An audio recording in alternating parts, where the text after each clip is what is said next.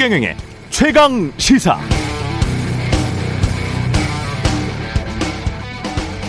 네, 최근 서울시의 안심소득 시범 사업이 실시됐죠. 안심소득이란 간단히 설명하면 기준 중위소득의 85% 이하를 대상으로 기준액과 가구 소득 간 차액의 절반을 서울시가 안심소득으로 지급하는 겁니다. 기준액까지는 소득이 적을수록 더 많이 지원받는 하후 상박 구조니까요.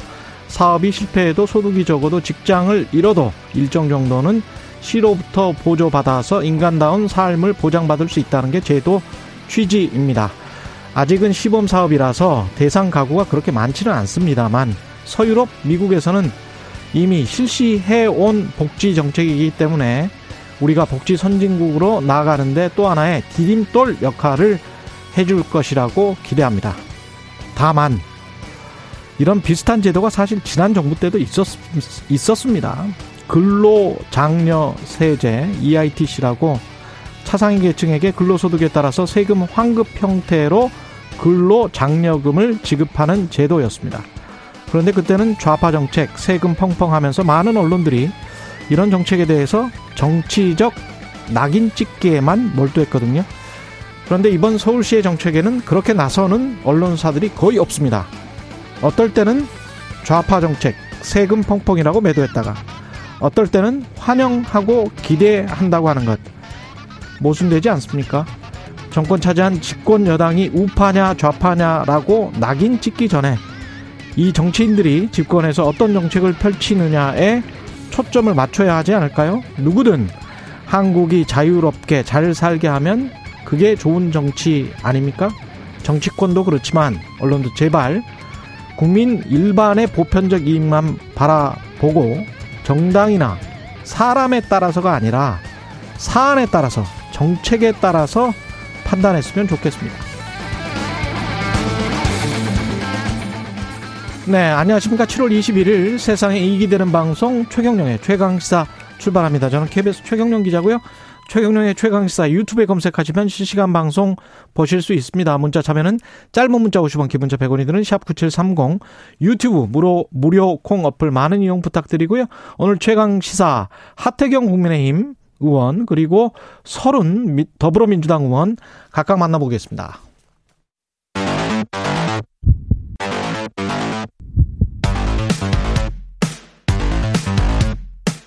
오늘 아침 가장 뜨거운 뉴스 뉴스 언박싱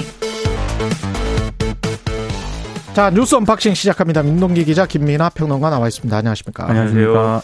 대우조선 점거농성 사태는 이게 어떻게 되나요? 노사 교섭이 중단이 됐습니까? 네, 어젯밤 예. 11시 20분께 노사 협상이 일단 중단이 됐습니다. 예. 잠시 뒤인 오전 10시에 이제 협상을 재개하기로 했는데요. 일단 금속노조와 조선하청 지회가 밝힌 내용을 좀 종합을 하면은요. 아, 노조가 그동안 임금 30% 인상을 요구를 하면서 파업 투쟁을 시작을 하지 않았습니까? 예. 근데 이제 이른바 사측에서 임금을 4에서 7% 정도 올리기로 한 입장을 끝까지 고수를 하니까 예. 노조가 어제 임금 인상 요구를 철회를 했습니다. 최강 시사에서 인터뷰를 하면서 그렇습니다. 말했어요. 예. 예. 올해는 5%. 예. 어, 철회를 해서 예. 어느 정도 이제 협상이 좀 타결되지 않겠느냐라는 그런 어떤 전망도 나왔었는데 예. 근데 하청업체 대표들이 대우조선 원청이 예고한 손해배상 청구 소송과 별도로 민영사 면책은 개별 업체와 협의한다라는 그런 안을 제시했습니다. 이게 무슨 얘기냐면 음. 대우조선이 이달 초 조선하청지의 조합원들을 업무방해 혐의로 고소를 하고요. 예. 손해배상 청구 소송을 예고를 했거든요. 그런데 개별 하청업체까지 이 조합원들을 상대로 손배소를 제기하겠다. 이제 이렇게 이제 나온 겁니다. 그래서 일단 금속노조라든가 조선하청 지회 쪽에서는 일단 사쪽이 갑자기 이걸 번복을 해서 교섭을 중단할 수밖에 없었다는 그런 입장이고 이에 대해서 하청업체 쪽은 비공개 비밀 원칙을 유지하기로 합의를 했는데 조선하청지회가 교섭 내용을 공개한 것은 유감이다. 그래서 지금 노조 쪽에 사과를 요구를 하고 있거든요. 근데 오늘이 굉장히 좀 중요한 것 같습니다. 예. 왜냐하면 내일이 경찰의 조선하청지의 간부에 대한 4차 출석 요구 기한인데다가 이 상황에 따라서 공권력 투입 뭐 이런 지금 상황까지 나오고 있기 때문에 오늘 노사 협상이 재개가 되면 어떻게 좀 매듭을 짓느냐가 상당히 중요한 그런 시점입니다. 그러니까 이게 핵심 쟁점에 대해서는 타결이 됐다고 봐야 되지 않겠습니까? 거의. 그렇죠. 사측도 4.5고 노측이 5%면 그렇죠. 올해는 그렇고 내년은 조금 미룬다고 하더라도 10%라고 하는데 그렇죠. 노조의 요구는 그러면 되게 된 거 아닙니까 이제? 그렇죠. 이제 남은 게 이제 지금 예. 이제 민 기자님 말씀하신 이제 어 민영사상 소송이나 이런 것들 손해배상 청구나 이런 것들에 대해서 이른바 이제 좀 어, 소를 제기하지 말아달라라는 노조의 이 입장을 이제 받아들일 거냐의 문제가 남은 것처럼 지금 보이는데 예. 여기서 이제 신경전을 계속 끌고 갈 이유가 뭔지는 좀 의문이에요. 왜냐하면 이게 뭐 정말 어떤 특이한 어떤 요구 조건이냐라고 하면 그렇지 않습니다. 이 노사 갈등이 있는 많은 사업장에서 노사 갈등이 타결이 되면은 이런 종류의 합의를 많이 해요. 그럼요. 그리고 이걸 가지고 이제 예를 들면 대우조선해양의 경우에는 이게 이번에 이제 이 파업 과 농, 이 농성, 정거농성 때문에 상당한 피해를 받기 때문에 음. 그 피해에 대해서 소송조차 하지 않으면은 나중에 이제 이게 배임이 될 수 있다. 이렇게 음. 주장을 하는데 노조의 반박은 지금까지 그런 사업장들에서 그런 어, 이 합의를 했을 때 예. 배임으로 무슨 뭐 이렇게 수사를 받거나 기소가 된 음. 경우도 없고 그럴 가능성도 없는데 결국 이런 이유로 이렇게 주장을 하는 거는 노조 활동에 대한 어떤 위축이나 이런 것들을 앞으로 뭐 이 해야 되기 때문에 그런 거 아니냐 이렇게 의심을 하고 있는 상황이거든요. 그렇죠. 그러면 음. 이게 사실 제가 볼 때는 쓸데없는 어떤 신경전처럼 비춰질 수 있는 부분이고 음. 그렇다고 하면 이것을 어떤 법적 책임을 묻거나 이런 것들은 최소화하는 방안으로 합의를 하면 되는 것이지 핵심 쟁점은 거의 이제 뭐이 근접이 됐는데 이걸 가지고 이렇게 좀 계속 질질 끌고 가는 것은 결국 이제 시한은 정해져 있는 거 아닙니까? 지금 민 기자님 말씀하셨듯이 23일 23일부터는 뭐 휴가도 간다 그러고 예. 또 경찰도 그때부터는 어쨌든 공권력 집행하는 데 있어서 명분이 있는 거기 때문에 음. 시한은 정해져 있는 거고 그 안에 최대한의 어떤 협상력을 이 발휘하기 위한 그런 뭐 수, 수순 아니냐 이렇게 해석될 수도 있는 것이어서 차라리 빨리 타결하는 게 낫지 않나 이런 생각입니다. 그러니까요. 경찰력이 투입이 되고 안에 인화물질도 많다고 하고 그렇습니다. 지금 저 거기에서 철창을 스스로 만들어서 스스로 용접을 해서 그 안에 들어가 계신 분도 있잖아요. 유치원 부지회장입니다. 예. 예. 수십 일 동안. 그래서 일단 사람 생명이 먼저인 것 같고요. 북한 어, 주민에 관한 어떤 북송 문제와 관련해서도 여권이 인권을 이야기를 많이 했잖아요. 그러면 당연히 남한에 있는 한국에 있는 사람들의 인권도 당연히 중요한 거 아니겠습니까? 뭐 어디 있든 인권은 다 중요하고 예, 그렇죠. 예. 말씀하신 대로 이제 최악의 상황이 벌어지지 않도록 하는 것에 있어서 회사건 노조건 그리고 정부건 힘을 음. 모아야 되는 건 당연한 일이겠죠. 조심스럽게 행동을 해야 될 것 같습니다. 네. 예. 코로나 재유행 추가 대책을 발표를 했습니다. 어제 이제 정부가 발표한 내용은요. 하루 확진자가 30만 명으로 증가할 것을 대비해 이른바 고위험군 관리 대책에 중점을 좀둔 음. 내용입니다. 그러니까 지금 30만 명 수준으로 늘어날 것으로 예측이 된다는 가정하에 치료 병상 4천 개 추가 확보 등을 포함한 대책을 어제 이제 내놓았는데 어, 어제 기준으로 전국 1,400 35개 병상을 동원하는 행정명령을 내렸습니다. 이 병상 가운데 절반 정도 되는 778개는 준중증 병, 병상이고요. 나머지는 뭐 중환자 병상 등으로 보시면 될 것 같습니다. 현재 그 위중증 병상 가동률은 지금 기준으로 보면 어느 정도 여유가 있는 편인데 만약에 확진자가 폭증하면 병상 부족 문제가 나타날 수 있다. 아마 정부가 이렇게 판단을 한 것 같아요. 근데 지금 비판이 좀 나오고 있는 게 일단 의료 인력이라든가 감염병 치료 시설 확보 계획이 구체적이지가 않습니다. 특히 이제 좀 심각하게 좀 문제로 지적되고 있는 것 중에 하나가 위중증 치료를 위한 상급 종합 종합병원 병상 확보 있지 않습니까? 예. 이게 핵심인데 이게 쉽지 않을 거라는 그런 얘기가 나오고 있거든요. 실제로 지난 14일 상급 종합 병원들이 위기시 1, 2주 안에 위중증 병상을 재가동, 재가동하겠다. 정부가 이렇게 발표를 했을 때 난색을 표한 적이 있거든요.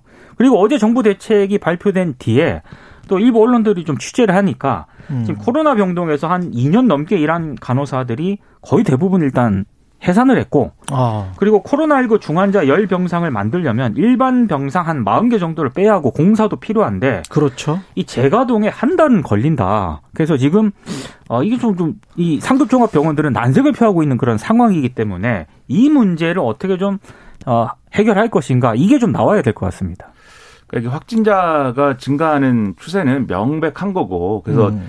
계속 더블링 현상이다. 언론이 이렇게 부르고 있는 그런 상황 아니겠습니까? 예. 지금 7만 명이 넘은 그런 상황인데 지금 이에 비하자면은 중환자 병상은 여유가 있어요. 하지만 어, 이 간과해서는 안될 게 앞으로도 이제 확진자가 늘어날 것으로 예상이 되는 데다가 그리고 이 중환자 발생은 신규 확진자가 늘어난 다음에 바로 이어지는 게 아니고 2주 정도 간격을 두고선 그렇죠. 증가하거든요. 그러니까 후행 지표처럼 증가를 하는 측면이 있기 때문에 그것까지 고려를 하면은 지금부터 어떤 병상 확보를 위한 특단의 어떤 대책이나 이런 것들을 논의를 해서 합의에 이르지 않으면 음. 이게 병상 부족 문제가 또 불거질 수 있거든요. 그렇죠. 이게 처음 겪는 일도 아닙니다. 이게 예. 그렇기 때문에 지금부터 지금부터도 늦, 좀 늦었는데 음. 빨리 병상에 대한 준비나 이런 것들이 가능하게 만드는 어떤 그런 것들을 진행을 할 필요가 있는데 좀 답답한데 뭐 잘 해주기를 좀 기대하고 있습니다. 대통령 후보일 때 과학 방역을 하겠다 정치 방역으로 무너진 의료 체계를 제대로 어, 세우도록 힘쓰겠다 뭐 이런 이야기를 윤석열 대통령 당시 후보가 이야기를 많이 했었잖아요. 네. 그러니까 이게 지금 행정적인 일이랄지 일 처리에 관련돼서 훨씬 더 유능하고 그 발전된 모습을 보이지 않으면 본인이 했던 말이 그대로 지금 다시 돌아오는 형국이거든요. 그렇죠. 이런 것도 그렇고 방역과 관련해서도 그렇고 인사와 관련해서도 지금 또 어떤 보도가 KBS 보도가 있었는데 나중에 짚어보겠습니다만. 그러니까 저는 선거 때 그런 음. 말을 하지 말았어야 되고 앞으로도 하지 말아야 맞아요. 된다고 봅니다. 그게 맞아요. 방역이라는 거는 네. 어쨌든 완벽할 수는 없어도 그렇죠. 그 시점에 어쨌든 최선을 다하기 위한 불가능한 뭐 측면이 있어요. 그렇죠. 그런 네. 일들을 하는 건데 이라는 측면에서 근데 그렇죠. 그걸 정치적으로 야당일 때 공격을 하면서 집권을 하고 난 다음에는 그렇죠. 본인들도 어떻게 행정력으로만은 어떻게 할 수 없는 측면들 이 있거든요. 그렇습니다. 그러면 그걸 뒤늦게 발견했다라고 하면 그거는 사실 무능한 것이기 때문에 사실은 알고 그렇게 정치적으로 공격을 한 것인데 나중에 보니 사실은 꼭 그렇게 행정력으로만 풀 수 있는 문제들은 꼭 아니란 말이죠. 그렇죠. 네, 그런 것들을 우리 정치가 뭐 여든 야든 국민의힘이든 민주당이든 지금은 조금 생각을 해봐야 될 것 같아요. 네, 그래서 예. 잘해주기를 바라고 기대하고 예. 야당 이제 야당이 된 민주당도 음. 혹여라도 이제 이 상황을 또 정치적으로 너무 이렇게 그렇습니다. 키우거나 이러면 안 된다 그렇죠. 이 말씀을 또 예. 드리고 싶습니다. 아까 제가 오프닝에서 한 말씀도 그런 말씀이에요. 그렇습니다. 예. 좋은 정책과 좋은 사안들은 서로 간에 협조해서 그냥 가면 됩니다. 네. 예. 박홍근 민주당 원내대표 연설이 있었고요. 교섭단체 대표 연설에서 여러 얘기를 했는데 몇 가지만 좀 정리를 하면은요. 대통령 권력의 사유화는 반드시 대가를 치르게 된다라고 얘기를 했습니다. 그 특히 이제 대통령 가족과 친인척 측근 비리는 정권뿐만 아니라 나라의 불행까지 초래한다. 이렇게 얘기를 하면서 박근혜 정부 시절 청와대 공적 시스템을 무력화시킨 비선 실세 최순실의 국정농단은 대통령 탄핵으로 이어졌다라고 얘기를 했고요. 아, 그리고 문고리 3인방 얘기를 빗대가지고 윤석열 정부 대통령실은 이른바 검찰 출신 문고리 육상시에 의해 장악됐다는 비판이 제기되고 있다. 이렇게도 얘기를 했습니다. 그리고 대통령 육촌 친척, 지인 아들 등의 사적 채용 논란, 김건희 여사 민간인 수행 등을 거론을 하면서 어, 대통령실 출입 기자들 사이에서는 친인척과 지인 채용 추가 사례를 찾기 위한 위한 취재 경쟁이 붙었다는 웃지 못할 이야기도 들려온다 이렇게도 얘기를 했고요. 어, 지금 최경영 기자가 얘기한 얘기한 것처럼 예. 경제와 민생을 제대로 챙기는 일이라면 초당적으로 협력을 하겠다 이렇게 얘기를 하면서도 지금 소수 재벌 대기업 등의 혜택이 집중되는 법인세 감세 등으로 국가 재정이 축소되는 일은 또 반드시 막겠다 이렇게 얘기를 했습니다. 저는 이게 어 민주당이 지금 말씀하신 것처럼 이제 협치를 하겠다라는 이제 내용도 있고 그리고 구체적인 정책적인 쟁점에 대해서 우리는 반대한다. 아, 우리는 법인세는 이런 반대한다. 그렇죠. 네. 그런 것들에 대해 의지를 밝히고 이런 것들이 좋은 내용이고 이런 것들이 앞으로 교섭단체 대표 연설을 통해서 밝힌 바가 앞으로 정치권에서 이제 어떤 논쟁이나 이런 게 되면서 정책적으로 이제 어느 쪽으로 가는 게 좋은가를 생산적으로 논하는 기회가 돼야 되는 건데 음. 사실 여기서 전 정권 그러니까 이 전전 정권이죠. 그 박근혜 네. 대통령 예. 전전 정권을 연상을 할 수밖에 없고 직접적으로 막 표현하는 이런 대목을 굳이 넣어서 이런 얘기가 다른 논, 이야기를 네, 논란이 되고 다른 얘기가 다 없어지게 만드는 이런 연설문이 좋은 걸까? 저는 상당한 의문이고 음. 이게 이 부분은 당연히 어 문제 제기를 할 수 있는 내용이에요. 인사 관련해서 뭐 또 말씀하시겠지만 인사 관련 해서 그리고 어떤 인사 원칙과 관련돼서 이어가는 대통령의 태도에 대해서 또 영부인의 활동에 대해서 우려하고 여기에 문제 제기를 할 수 있지만 그것은 다 이 박근혜 전 대통령의 뭐 탄핵 문제와 관련된 것들이냐 그렇지 않지 않습니까? 예. 그렇죠. 굳이 이렇게 연결시키면 정치적인 진정성이라든가 이런 것들을 국민들이 의심하게 되고 그렇습니다. 민주당이 좀 이좀 좀 이제 국민의 신뢰를 다시 얻어야 되는 그런 맥락과 상황 속에서 음. 오히려 이거는 아, 민주당은 계속 옛날 얘기만 하는 거냐. 그리고 지금 정권을 옛날에 탄핵당한 정권처럼 그렇게 좀 등치시켜 가지고 비슷하다는 얘기를 굳이 하고 싶은 거냐. 음. 이런 반발을 할 수가 있기 때문에 그리고 오히려 정치적으로 봐도 보수층이 뭐 결집할 수 있는 어떤 기회나 이런 것들을 일부러 주는 측면도 가능할 거거든요. 이렇게 되면. 맞아요. 네. 그러니까 별로 이건 좋은 메시지가 아니어서 이런 얘기 자꾸 하는 것은 좀 자제했으면 좋겠습니다. 예, 그렇습니다. 권성동 원내 대표 당 대표 직무대행이 사과를 했습니다. 일단 채용 발언과 관련해서 7급 뭐 9급 7급 아, 구급 중계 뭐 안타깝다 뭐 이런 내용들은 사과를 했네요. 그러니까 네. 이른바 그 의무시 채용 논란과 관련해서요. 네. SNS에 사과를 했거든요. 음. 이른바 사적 채용 논란에 대해 국민께 설명드리는 게 우선이었음에도 자신의 표현으로 논란이 커진 것은 자신의 불찰이다 이렇게 얘기를 했습니다. 이제 관심은 어, 권 직무대행이 왜 사과를 했느냐 이거거든요. 왜냐하면 지난 19일만 하더라도 사과나 유감 표명을 할 생각이 있느냐 이렇게 기자들이 물었을 때요. 여러 차례 말해서 답하지 않겠다고 했다. 이렇게 얘기를 했단 말이죠. 근데 어제 갑자기 사과를 했는데 일단 가장 언론들이 많이 지적하는 것은 어, 이 발언 이후에 인터넷 커뮤니티들을 중심으로 청년 지지층을 이탈 조짐이 좀 가시화되고 있다는 점 이런 걸 이런 걸 지적을 하고 있고요. 그리고 지지율이라든가 당 지지율이 계속 하락을 하고 있는데 이게 음. 권 직무대행의 이 발언으로 더 하락을 하고 있다 이런 지적이 나오는 것 또 이거 결자해지 차원에서 사과를 한 것이다 이렇게 또 보고 있고요. 권 대행 체제를 흔들려는 국민의힘 일각에서 이렇게 좀 비판을 하고 있는데 이런 목소리를 좀 잠재우고 리더십을 좀 확보하겠다 이런 차원도 있는 것으로 보입니다. 그렇네요. 이게 네. 누구를 위해 왜 사과하는지를 자세히 봐야 되는 게 네. 그러니까는 뭐 여러 차례 말씀드립니다만 국민들의 비판이라든가 분노 이런 것들은 어 무조건 다 공채를 해야 되는데 이렇게 별정직에 대해서 뭐 이렇게 공채가 아닌 방식으로 채용을 했다 이게 포인트가 아니에요. 아니거든요. 아니에요. 국민은 네. 그것 때문에 분노하는 그렇죠. 그렇죠. 네. 일부러라도 채용을 피했어야 될 그럴 겨, 그럴 케이스들에 대해서 그렇습니다. 대통령과 가까운 사람이랄지 권성동 원내대표가 추천한 사람이랄지 이런 사람들의 자제들이 어, 과연 이제 그런 아버지를 두지 않았어도 이렇게 대통령실에 들어갔을 수 있, 었던 거냐. 네. 여기에 대해서 이제 문제 제기를 하고 있는 건데 그거는 정당한 채용이라고 지금 얘기를 하는 거잖아요. 권순동 원내대표가. 그렇죠. 단지 표현을 그, 어, 9급으로, 9급, 왜 7급으로 추천했는데 왜 9급이 됐냐라든지, 강릉 촌놈이 서울에서 최저임금 받고 어떻게 사냐든지, 이런 표현이 잘못됐다라고 얘기를 하는 건데, 예. 그럼 이게 누구를 대상으로 한 사과이냐를 잘 보면은, 이런 발언 때문에 대통령과 이 윤석열 정권의 국정 운영에 큰 누를 끼치고 있다라는 취지의 비판이 사실 장재원 의원이 했습니다. 그 그랬죠. 이전에 그렇죠. 그랬죠. 그리고 당내에서도 권성동 원내대표가 지금 직무대행을 맡아서 사실상 당대표로서 역할까지 겸하고 있는 건데 음. 이렇게 참 정무 감각이 없고 이런 발언을 하는 그런 캐릭터가 이 장기적으로 이 직무대행을 6개월간 끌고 가는 게 가능한 거냐.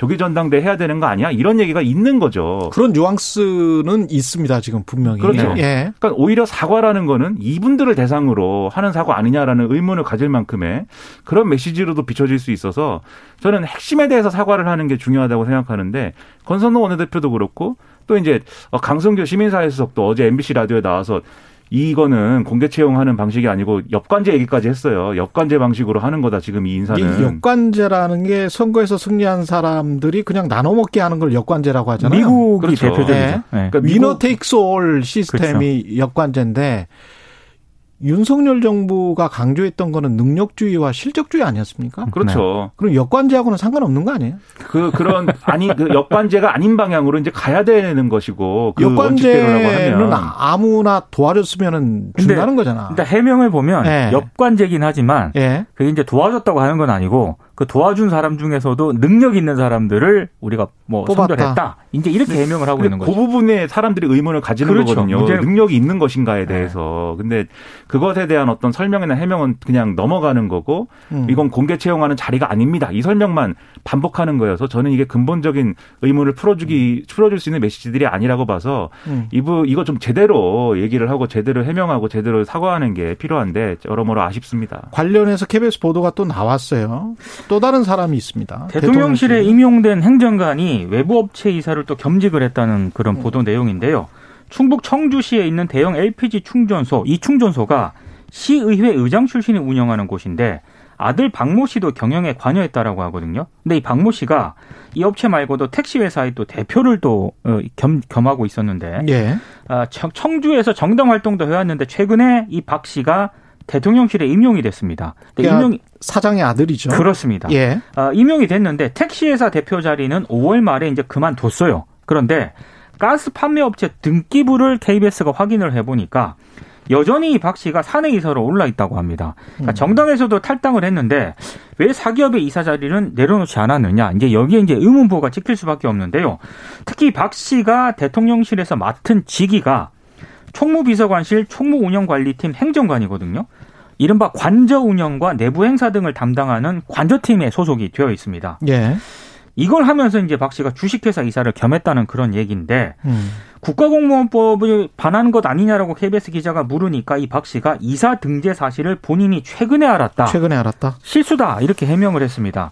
그래서 어, KBS 쪽에 해명한 내용을 보면 대표이사만 그만두면 모든 게 다 그만 정리되는 줄 알고서 솔직히 놓친 부분이 있어서 정리를 지금 하고 있다 이렇게 얘기를 했거든요. 음. 근데 이 해명을 일단 인정을 한다 하더라도 그럼 대통령실의 인사검증 문제가 남게 됩니다. 그렇죠. 인사검증 과정에서 이 실수가 걸러지지 않았다는 그런 얘기인데 어디까지 해명을 믿어야 할지는 모르겠습니다. 그러니까 박모 씨의 아버지가 대표인 회사인 거잖아요. 그렇죠. 네. 그 아버지가 회사인 회사 아버지가 대표인 회사에 자기가 사내이사인 줄을 몰랐다. 음. 라고 하는 것을 어떻게 봐야 될까요? 그, 그러면 사내 이사는 애초에 어떻게 된 것이고, 그러면? 사내 이사라는 게 이제 1년, 2년 임기로 다시 재취임하고 그렇거든요. 네. 그래서 사내 이사가 계속 돼 왔을 텐데, 아들이었으면. 그러니까요. 그렇죠. 그게 네. 아버지, 아버지가 대표인 회사인데, 왜 사내 이사인 것도 왜 사내 이사인지도 의문이고 네. 무슨 목적으로 그렇게 된 건지도 의문이고 그걸 몰랐다라고 얘기하는 게 과연 그 뭐랄까요 그리고 자식이 대통령실에 취업을 하는데 아, 아버지가 그런 사실을 몰랐을까요? 그, 그 여러모로 의문이 남고 또 아버지가 정치권 인사로도 볼 수 있는 사람이라는 거지 않습니까? 그렇죠. 그렇죠. 이분들 이분들과 대통령실에 인사를 했던 분들의 관계는, 관계는 또, 뭐고? 또 뭐냐? 네. 그러니까 여러모로 의문만 남기는데 이런 게 나중에 가면 다 어떤 지금도 그렇습니다만 공직 기강의 문제로 음. 번져서 큰일 납니다. 이렇게 가면은 이거는 한번 정말 다 잡아야 될 필요가 있는 문제고 대통령실을 포함해 가지고 지금 공직 사회가 어떻게 돌아가고 있는 거냐에 대해서 대통령이 이건 정말 한번 어, 바로 잡아야 된다라는 의지를 갖고 하지 않으면 이거 나중에 큰일 날 문제가 됩니다. 곰곰이 한번 봐보십시오. 우사장 아들, 황사장 아들, 박사장 아들 이렇게 지금 뭐 사장 아들들만 계속 나오고 있는데 네. 이게 어떻게 된 영문인지 왜 사장 아들들이 계속 이렇게 대통령실에 행정관이나 관련해서 구급이든 무엇이든 취직을 하는 것인지 잘 모르겠네요. 외로, 외로워집니다. 예. 네. 예, 이게 능력이 사냥 아들들이 뛰어난 건가? 예, 뉴스 unboxing 민동기 기자 김민아 평론가였습니다. 고맙습니다. 고맙습니다. KBS 1라디오 최경영의 최강시사 듣고 계신 지금 시각 7시 43분입니다.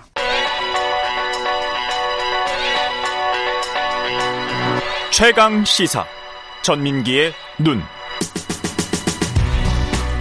네, 최경영의 최강시사 전민기의 눈 시간입니다. 빅데이터로 살펴보는 이슈 한국 인사이트 연구소 전민기 팀장 나오셨습니다. 안녕하십니까? 네, 반갑습니다. 전민기입니다. 사적 채용 아빠 찬스 빅데이터로 한번 살펴보겠습니다. 네. 예. 일단은 그 저기 권 권성동, 권성동 예, 그 원내대표 원내대표가 당대표 직무대행 했는데 예. 지금 뭐 논란이 가라앉지는 않고 있는 것 같아요. 예.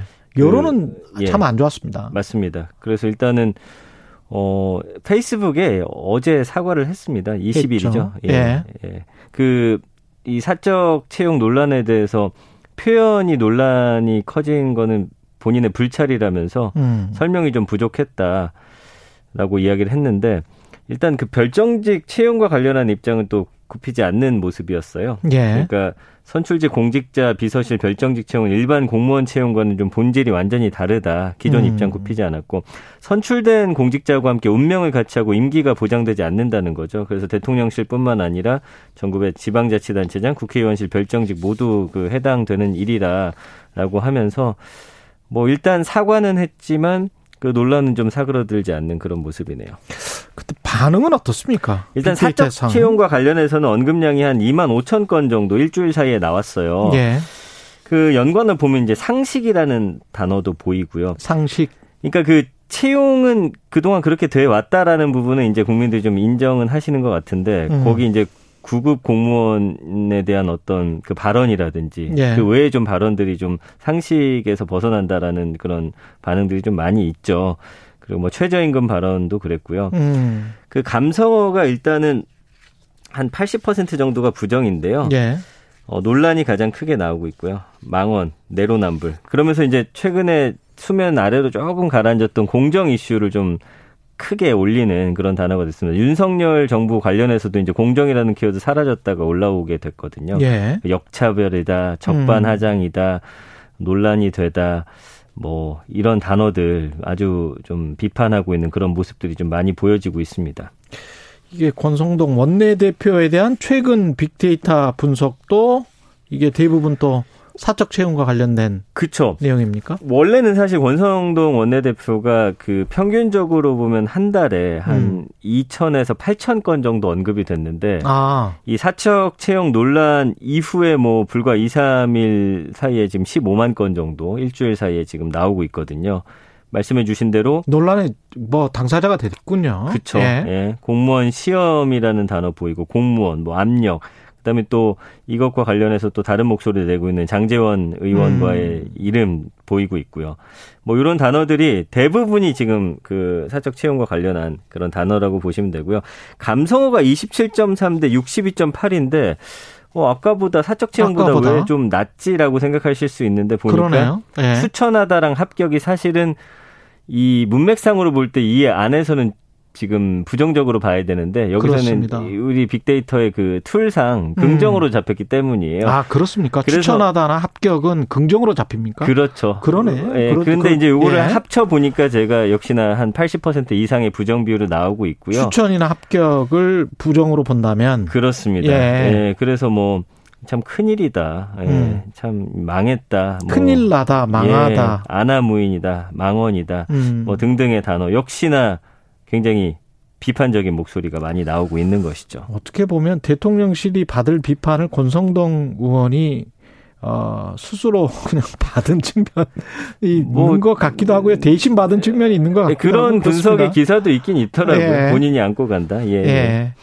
그 관련해서 공무원 시험이 그 화제가 될 수밖에 없고 네. 그래서 많은 패러디도 지금 나오고 있고 그렇습니다. 예, 2030 세대는 사실은 이런 이슈가 있으면 음. 약간 뭔가 좀 비꼬는 투로 패러디를 많이 하거든요. 예. 그래서 지금 뭐 일단 최저임금 수준의 구급 가지고 뭘 그러냐는 식의 처음에 해명을 내놓은 것 두고서 이제 공시생, 공무원 시험 준비생하고 취업 준비생들 사이에서 굉장한 비판이 있고요. 공시생 커뮤니티에는 그 유명 공무원 학원이 있습니다. 그 에듀윌 광고 이미지에 네. 권 원내대표 사진 합성해서 패러디물 공유하고 있습니다.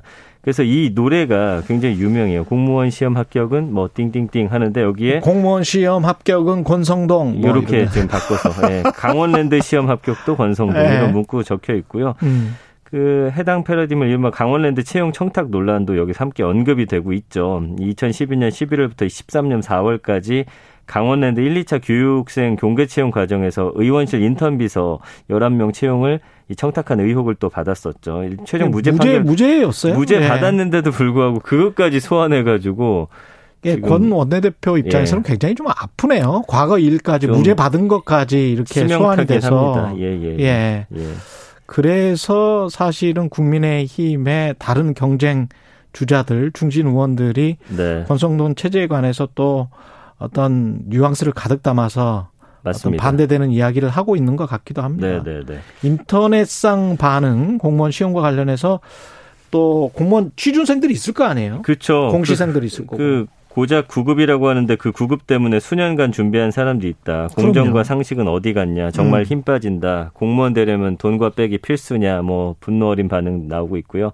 직장인 익명 커뮤니티 블라인드에는 권성동 채용 비리 대국민 자백이라는 문구와 함께 공직자 채용에 대해서 이제 법령 위반에서 개입한 행위 처벌하도록 한 청탁 금지법 관련 조항을 좀 달아놓은 글도 있었고요. 음. 윤석열 정권에 대해 좀 우려는 많았는데 이 정도일 거란 상상 못했다. 어이가 없고 참담하다 이런 반응들. 최저임금 받고 살아야 하는 다수 국민을 도대체 인격체로 여기고 있냐라는 비판 나오고 있죠. 음.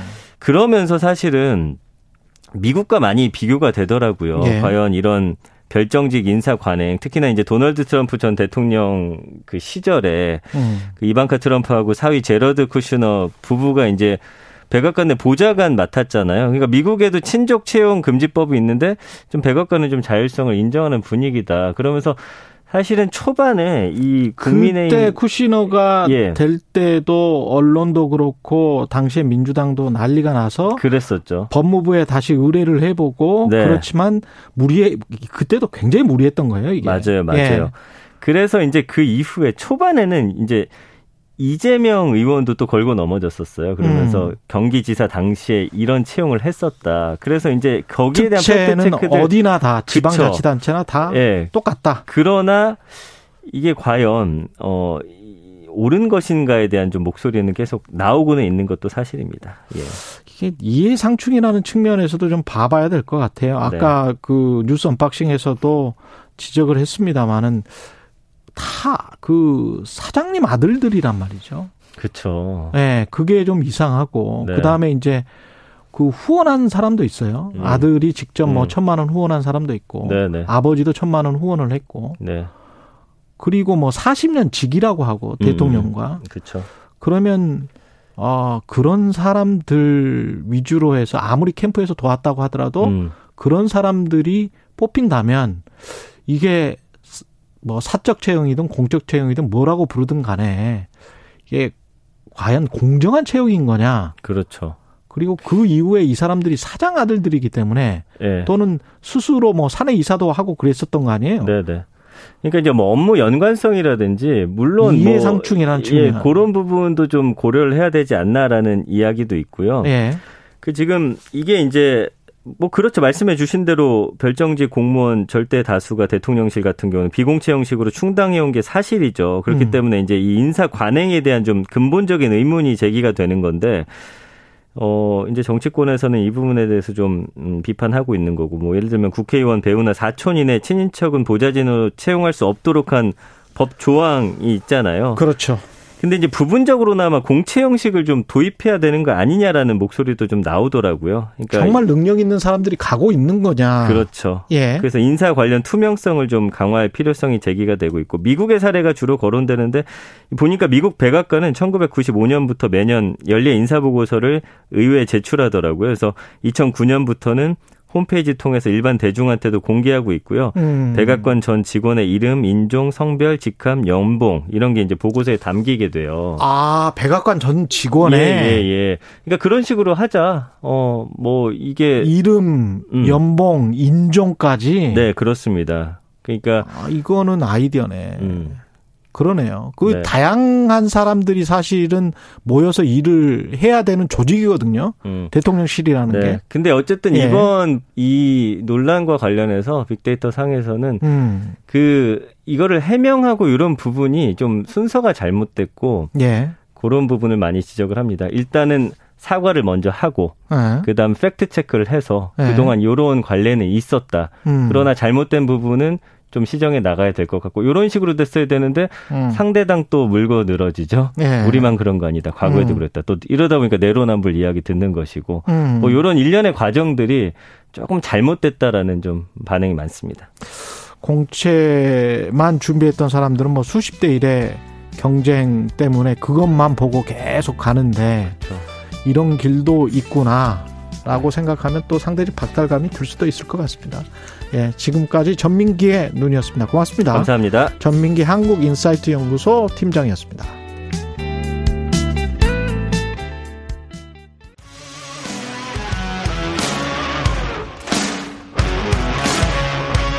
오늘 하루 이슈의 중심 최경영의 최강 시사.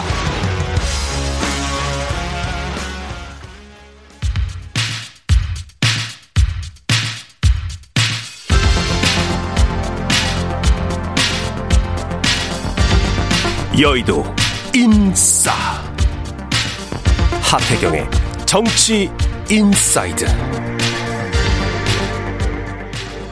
네, 여의도의 정치 인싸 하태경의 정치 inside 국민의힘 하태경 의원 매달 월간으로 모셔서 여의도 정치의 뜨거운 현안들 예리한 하태경 의원의 시각과 말로 풀어보는 시간입니다. 국민의힘 하태경 의원 나오셨습니다. 안녕하십니까? 예, 안녕하십니까? 예, 어제 민주당 박홍근 원내대표 연설이 있었습니다. 문고리 육상시 권력 사유화 탄핵 이런 표현들이 나왔습니다. 어떻게 들으셨어요? 그 탄핵은 너무 나간 것 같고요. 너무 나갔다. 이거 탄핵 발언은 사과를 해야 된다고 봅니다. 지난번에 김민석 의원 그거 이제 김민석 의원은 한 이제 의원 개인이고 의원 개인이고 이건 국회 본회의장 실제로 탄핵이 이 표결이 되는 네, 국회 네. 본회의장에서 민주당 대표가 이제 공식적으로 발언을 한 것이기 때문에 음. 이건 무게 자체가 질적으로 어, 다르고요.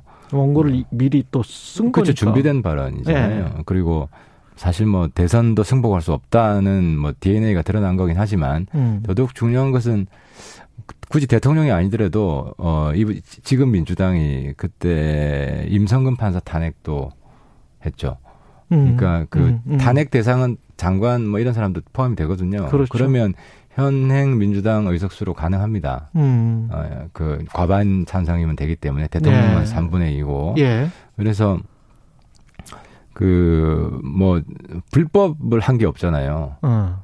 어 탄핵이 논리적으로 성립을 하려면 불법을 예. 지정해야 되는데 뭐 정치적으로 국민들한테 좀 비판을 받을 수 있지만 음. 지지율 떨어질 때마다 탄핵 이야기 하자는 거는 이 정부랑 일종 이게 맹목적 증오의 정치를 부추기는 거거든요. 음. 그러면 우리 지지자들은 어떻게 했어요? 그러면 또, 어, 뭐, 그 다음 대통령이 민주당이 되면 또 음. 탄핵 이야기가 나오고 이거 너무하네. 뭐 이런. 아, 그렇죠. 이거는 네. 선을 넘어 한참 넘은 거예요. 한 두 달밖에 안 지났는데. 네. 아, 그렇죠. 뭐 지지율 떨어질 때마다 탄핵 이야기 나올 건데 음. 그런 시도를 하려고 할 것이고. 예. 그러니까 뭐 다른 의원들도 탄핵 이야기를 막 함부로 하지 않습니까? 예. 그래서 이건 좀 우리 사회의 협치 수준이나 통합 수준을 한 단계 좀, 좀 놀, 높이기 위해서라도 음. 이런 발언은 굉장히 자제를 해야 됩니다. 예. 또다 묻혔잖아요. 그렇죠. 박홍원 원내대표 예. 얘기 중에 사실 우리 당 입장에서도 귀 기울여 들을 만한 내용들이 꽤 있어요. 특별하게 주목하시는 뭐 부분들이 있습니까? 많이 있죠. 뭐 민생을 예. 중시한다거나 예. 뭐 이런 부분들은 그리고 인사의 문제점을 지적한다거나. 예. 근데 물론 진정성은 없죠. 왜냐하면 민생을 이야기하면서 그 어? 검수완박 법안이나 통과시키고 음. 또뭐 법사위 핑계로 지금 국회의원 구성을 음. 계속 지연시켰잖아요. 그래서 사실은 물가 안정을 위해서 국회에서 통과시켜야 될 법이 꽤 있었거든요. 예. 그거는 뭐 그런 것들은 전혀 안 하고 음. 민생을 위해서 국회가 해야 될 도리, 야당이 해야 될 도리, 다수당이 해야 될 도리 전혀 안 하고 뭐 민생만 주장창 지금 뭐 외치는 게 음. 이율 배반이긴 한데 수사일 뿐이다. 예. 네. 수사일 뿐이다. 예. 그렇죠. 근데 지금 현안은 법사위는 아니고 과방이나 뭐 행안위 같던데 이거는 지금 현안 탄핵이죠. 지금 에이, 설마 뭐 탄핵 그게, 발언 때문에 그게 핵심은 아니겠죠. 아니 이제 그런 네. 영향을 미치는 거예요. 아, 그게 영향을 미친다. 영향을 미치는 네. 거죠. 예를 들어서 그 검수완박처럼 막 상임위가 독주를 할 수 있잖아요. 음. 다수 의석을 예. 그 이제 계기로 매개로 해서 예. 그러면 서로 신뢰가 있어야 되거든요. 그런 전행을 안 할 것이다. 예. 그런 신뢰가 있어야 뭐 상임위도 어 양보도 할 수가 있고 서로 협상을 할 수 있다. 그렇죠. 근데 이 이런 식의 탄핵 발언을 하게 되면은 음. 그 서로 신뢰가 완전히 깨지는 거죠. 그런 그렇게 말씀하실 수 있겠네요. 그 저 원구성 협상은 사실은 오늘까지 하기로 돼 있던 거 아닙니까? 서로 간에? 아, 그렇죠. 근데 네. 아까 제가 말씀드린 대로 이렇게 좀 심한 말이 나오면 심한 말들이 나오면 서로 진정성을 의심하게 되고 아 이건 어. 서로 믿고 갑시다. 뭐 양보하겠습니다. 그럴 수도 있잖아요. 그렇죠. 근데 이제 그런 양보 음. 뭐 서로에 대한 믿음 이런 게 다 깨지는 거죠. 음. 그 지지율 관련해서는 좀 걱정이 되세요? 걱정이 되죠. 이제 근데 지지율 원인이 뭐 대체로 인사 문제 그리고 예. 어, 민생 경제 문제잖아요. 예. 그래서 인사 문제는 조심해 또 조심을 해야 되고 음. 특히 이제 그 검사 출신은 음. 굉장히 자제를 해야 된다고 생각을 하고 청와 대통령실도 뭐 인식하고 있다고 봅니다. 음. 그리고 이제 경제 문제는 좀 집중해서 레이저처럼 음. 어, 대통령이 좀 주관을 하고 그러니까 대통령은 오히려 오로지 경제 문제만 다룬다. 음. 여기에 집중을 하고 방문도 그렇게 하고 음. 그다음에 안심시켜주는 사실 국민들도 알고 있거든요. 이게 외부 요인이 크다. 예. 그리고 미국에서 뭐 giant step 무슨 뭐 ultra step에서 금리 엄청 올리잖아요. 예. 근데 우리 금리 안 올리면은 외화가 막 빠져나간단 말입니다. 예. 국민들은 이해하는데 문제는 이게 어느 정도까지 가느냐, 어. 앞으로 우리가 얼마간 고생을 해야 되느냐, 어. 여기에 대해서 좀 깊이 있게 분석을 해서 어. 고생하면 얼마까지만 합시다. 그 다음 그렇죠, 찾겠습니다. 그렇죠. 네. 이런 미래에 대한 희망을 보여줘야 되는데 음. 이제 그런 희망이 잘 안 보이는 거죠. 아니 그런 면에서 저는 메시지 관리가 좀 잘못돼 가고 있다는 게 처음에 대통령도 어 근본적인 대책이 없다 이렇게 말을 해, 하고 그다음에 지금 권성동 원내대표 같은 경우도 인사와 관련해서 그 인사 자체보다도 해명하는 그 과정에서에 툭툭 불거지는 그런 7급, 9급, 뭐 7급을 줬어야 되는데 9급밖에 안 줘서 뭐 서울에서 최저임금으로도 못 사는데 뭐 이렇게 이야기를 하는 것들이랄지 이런 것들이 오히려 대응 과정이나 설명하는 과정에서 그 국민들의 감정을 건드리는 것들이 있는 게 아닌가. 그러니까 여기서 저기 대통령 그 입장에서는 예. 그 도, 도어 스태핑. 예. 일일 메시지잖아요. 예. 일일 메시지인데 일일 메시지는 그때 그때 현안에 대한 메시지가 되는 거예요. 예. 그러니까 대통령 주도적인 메시지가 아니라 그 언론에서 궁금해하는 그러니까 매일매일 이슈가 바뀌는 거예요. 대통령 입에서 나오는 게. 예. 그럼 그러면 메시지 관리가 안 되는 거죠. 이게 언론 관리인데. 그렇죠. 그래서 경제 민생에 집중하는 메시지가 나오려면 어. 도어 스태핑에 대해서 증문즉답하는 식이 아니라 어. 메시지를 준비를 해서 대통령이 주도적으로 일정을 짜고 어. 이렇게 메시지가 나가야 되는 거예요. 그래서 그런 그런 면에서 그 현재의 경제 그 위기 음. 예, 국면을 타개하는 메시지를 주로 내보내려면 음. doorstepping 방식은 좀 맞지 않은 것 같아요. doorstepping 방식 doorstepping 방식은 어, 여전히 그 저기 천하태평 굉장히 음. 어, 정국이 좋을 때 음. 그래서 다양한 이슈에 대해서 입장을 내더라도 음. 어, 별 문제가 없을 때 근데 지금은 위기에 집중해야 되는 그런 시국이기 때문에 훨씬 더 진중하게 메시지를 전달하기 준비된 위해서는 메시지를 일관되게 내는 그럼 뭐 폐지하는 게 맞다고 보십니까? 축소하는 게 맞다고 보십니까? 어, 뭐 경제 위기가 극복될 때까지는 예. 도어 스태핑은 좀 가급적 자제하는 것이 맞다 저는 그렇게 생각을 합니다. 그리고 사실은 이제 어제 KBS 보도도 나왔지만 그 청주에 있는 LPG 업체 그다음에 택시도 운전하는 그 대표이사 아들이라 하더라고요. 총무 비서관실에. 그러면 이게 지금 뭐 황 사장, 우 사장, 박 사장 다 아들들이에요. 사장 아들들. 근데 설마 이제 다 사장 아들들만 기용되지는 않았겠지만 이게 나오는 보도마다 어떻게 대통령실에 들어가는 사람이 다 사장 아들들이고 대통령과 무슨 40년 직이라는 이야기도 있고 그 사장이 제 주변에도 대부분 다 사장님이에요. 한국 한국 워낙 자영업자 아니 근데 엄청 크잖아요. 그러니까 뭐 예. 저는 그분들이 어떤 기업인지는 모르겠고, 예, 예. 근데 이제 본질은 뭐냐면 예. 대통령 비서실도 그렇고 저희 국회 비서실도 그렇고 예. 추천 채용이에요. 예. 공 공모를 통해서 뽑지를 않습니다. 왜냐하면 굉장히 신뢰, 음. 로열티 이게 중시됩니다. 그러니까 안에 있는 기밀을 바깥으로 능력이 있더라도 자꾸 떠드는 사람을 음. 비서실에 쓸 수가 없어요. 그래서 일반 사람, 일반 공무원직과 음. 그 국회의원 정치인 비서실은 성격이 좀 달라요. 그러네. 그래서 과거 모든 정권이 다 추천 채용을 했고, 예. 어, 이 추천 채용을 좀 비하해서 사적 채용이라고 지금 예. 민주당에서는 공격하고 있는 것 같은데, 예. 근데 이제 엄밀히 말해서 이제 그것이 사적인 성격이 있다 그러면은 음. 그렇게 채용한 사람을 사적으로 악용하는 예를 들어 김혜경 씨그 씨 음. 법인카드 아. 법인카드 쓸 때 배 비서관이 거의 예. 몸종 비슷하게 일을 했잖아요. 예. 그런 게 사실은 채용 사적으로 부린 거죠. 음. 이제 그런 게 이제 사적 채용이고 음. 어, 엄, 정확한 의미로는 추천 채용이란 말이 맞고요. 음. 그래서 어, 정치, 정치적 활동은 사실 저는 누구를 채용하겠습니까? 저랑 국회의원 선거 같이 뛰고. 그렇겠죠. 같이 고생한 네. 사람을 추천하겠죠. 1차적으로 봅니다. 그 중에서 네. 또다 뽑지는 못하니까 숫자 네. 제한으로. 네. 그 중에서 능력 있는 사람.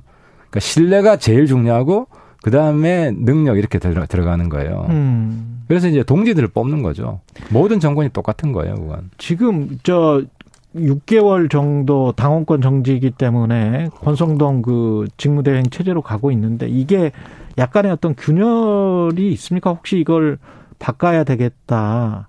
그 부분은 경찰 수사 발표에 달려 있어요. 아, 네, 그래서 만약 무혐의가 된다. 무혐의가 된다. 무혐의가 되면 명예 회복을 하고 다시 이준석 대표는, 대표는 컴백하죠. 예. 그리고 윤리위는 반성문을 쓰겠죠.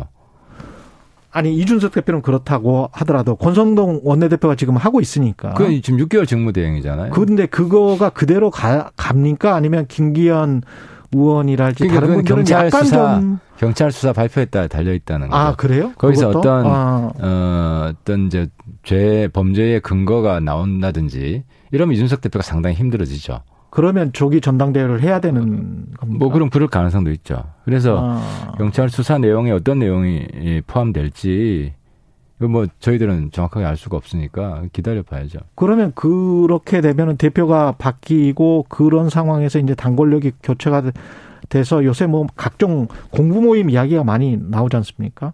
하태경 의원님은 어디 공부 모임 가셨다고 그러니까 하는데 공부 모임이 개파 모임이 아니에요. 예. 개파 모임이 아니고 예. 제가 어제 뭐 안철수 예. 공부 모임에 가니까 왜그 예.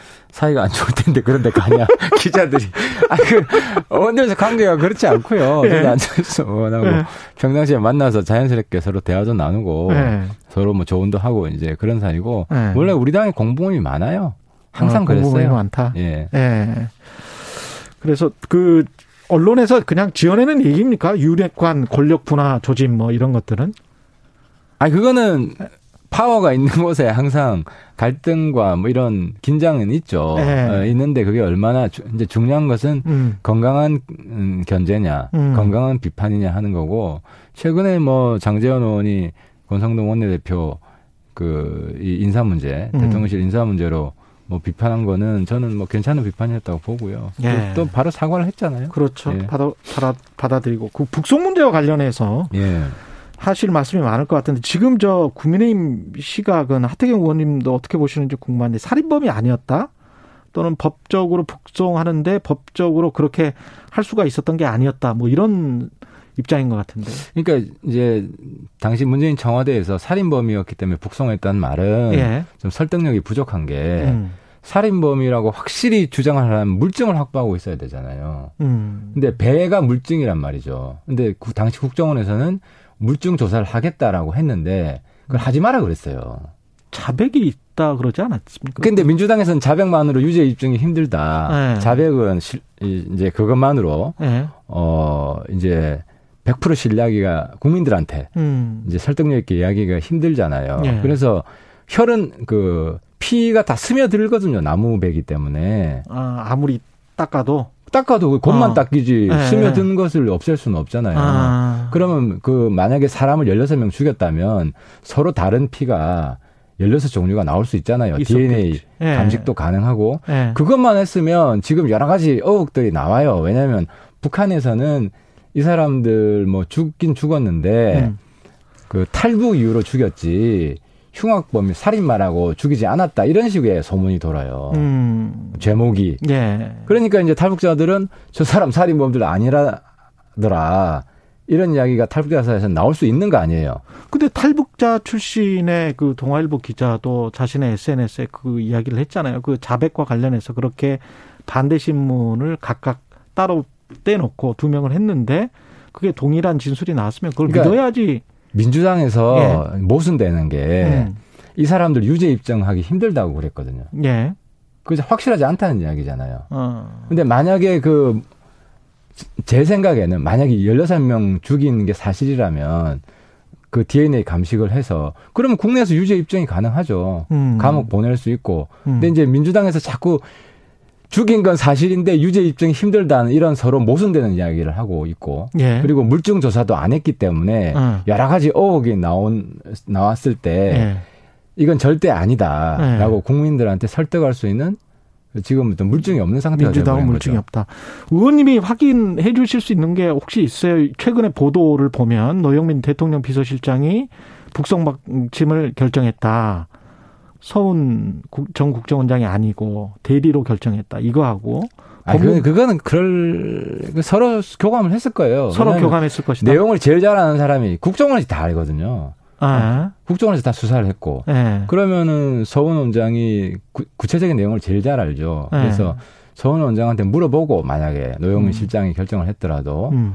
그 방향 방침에 대해서 네. 그렇게 아마 결정을 했을 거고요. 근데 이제 문제는 뭐냐면 어제도 문재인 당시 법무부에서도 네. 이 애둘러 이거는 위법 요인이 있다고 했잖아요. 법적 근거가 법적, 부존재한다. 네, 법적 근거가 부존재한다. 쉽게 말하면 네. 이게 위법이 될 수 있다는 음. 뜻이에요. 그렇게 청와대에 보고를 했고, 보고를 했다. 근데 그걸 무시했거든요. 음. 근데 또 법적 근거가 있는 것처럼 통일부에서는 발표를 했어요. 음. 그럼 법무부가 아닌 누구한테 자문을 받았느냐? 예. 일 개인 혹은 자기들끼리 믿을 수 있는 뭐 음. 친한 사람들끼리 이렇게 결론을 내줘라. 그러니까 이 전체 시나리오를 보면 음. 북송은 이미 결정돼 있었어요. 살인마기 음. 때문에 북송했다는 건 거짓말이에요. 왜냐? 물증 조사 안 했으니까. 음, 그렇게 생각하시는군요. 예. 여기까지 듣겠습니다. 하태경의 정치인사이드 국민의힘 하태경 의원이었습니다. 고맙습니다. 예, 감사합니다. 공정, 공익, 그리고 균형. 한 발짝 더 들어간다. 세상에 이익이 되는 방송. 최경영의 최강 시사. 네, 민주당 당대표 최종 후보 3명을 가리기 위한 예비 경선 컷오프가 28일 실시되고요. 일주일 남았네요. 당 분열을 막고 총선 승리를 위해 절을 던지겠다며 나온 기호 8번 서른 의원 전화로 만나보겠습니다. 안녕하세요. 네, 민주당의 서른입니다. 예. 그 지금 판세와 관련해서 좀 늦게 나오시긴 했는데 네. 1강 3중 중에 3중에 한 명으로 분류를 하더라고요, 언론은. 예. 예. 뭐, 좀, 좀 불만이 있습니다만은. 불만이 있습니까? 분류하면, 예, 불만이 있습니다만은 분류를 예. 하면 받아들여야죠. 예. 2강으로 생각하십니까? 그건 뭐, 적당하게 생각하십시오. 당 분위기는 어떻습니까? 서른 의원께서 생각하시는. 예, 이 중앙위원들이 컷오프를 결정하거든요. 예. 물론 30% 여론조사가 있습니다만은. 중앙위원들 한 400명 되는데요. 음. 어, 중앙위원들은 뭐 국회의원, 위원장, 지구당 위원장 그리고 단체장 주로 그런 분들이 이제 아. 예, 하시는데 예. 대부분 저를 잘 알죠. 오랫동안 정치를 하셨던 분들이기 때문에 어, 만나서 얘기를 해보면은 대충 다 제 입장에 동조를 하고 음. 그리고 당을 안정시킬 때는 서른영 같은 사람이 필요하다 이런 주장에 함께 수긍을 하기 때문에 예. 교도프는 뭐 무난히 가겠다 이런 생각을 하고 있습니다. 아, 국회의원과 지역위원장과 지자체장 이런 분들이 중앙위원이군요. 예, 400명입니다. 예.